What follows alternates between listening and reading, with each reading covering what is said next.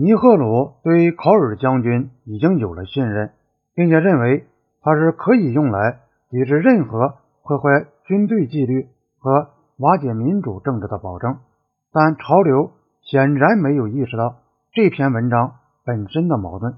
接着写道：“如果尼赫鲁想要指定一名继承人的话，他甚至可能甩开所有的那批知名的老国大党人，而不会。”反对选择像考尔将军这样的非正统人物，说考尔会按照宪法的程序被选为国大党领袖，取得政权，这是完全不可能的。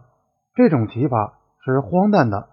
但当时关于考尔的前途的推测，更多的是考虑到通过由他发动的或由于文官统治的总崩溃而产生的一次。军事政变，而使他取得权力。一个美国作家威尔斯汉根是这样描述这种可能前景的：考尔可能把军事统治强加给印度，而同时自己又小心地躲在幕后。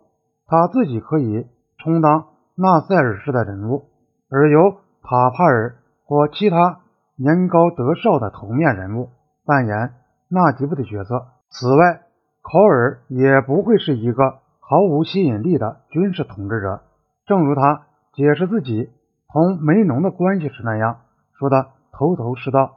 他也能够巧妙地讲一堆道理，使得印度民主政治的退位变得合理化。在这个暴风骤雨式的变革世纪后半期里，他的登台表演一定会比优柔寡断的印度民主政治干得更有劲头。更为漂亮，他会成为一切秩序爱好者们的崇拜对象。这种推测也有些牵强附会。这不只是由于在当时，在六十年代初期，该作家写下上面这一段话的时候，进行军事干预的可能性极小，还由于考尔的权势来源于文官统治的本身，来源于尼赫鲁和梅农对他的宠信。因而很不可能由他来领导一次军事政变。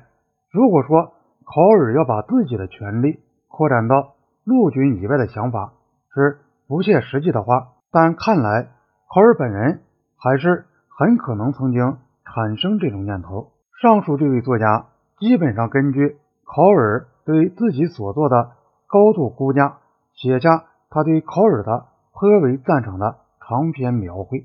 他曾经引证说，考尔像一般印度人那样相信占卜，而他的星占则预言终有一天他将统治印度。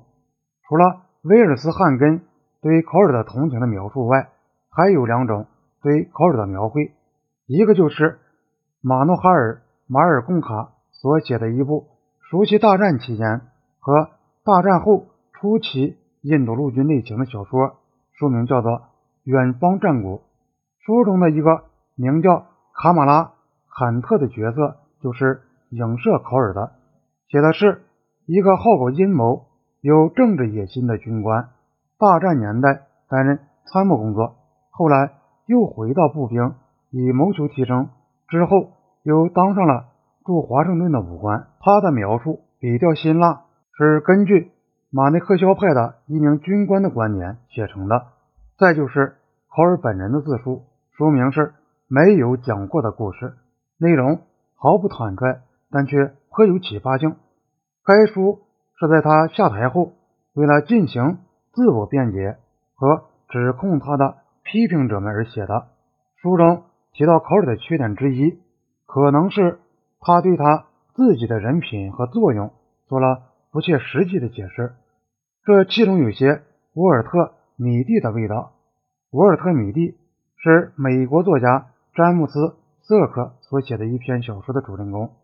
书中的米蒂是个很平凡的小人物，他喜欢从事幻想，以逃避现实。他曾梦想自己变成了一个了不起的大人物，过上显赫一时的生活。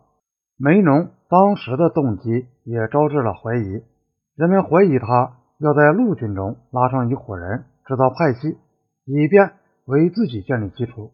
一旦尼赫鲁死后，能够从而争夺政权。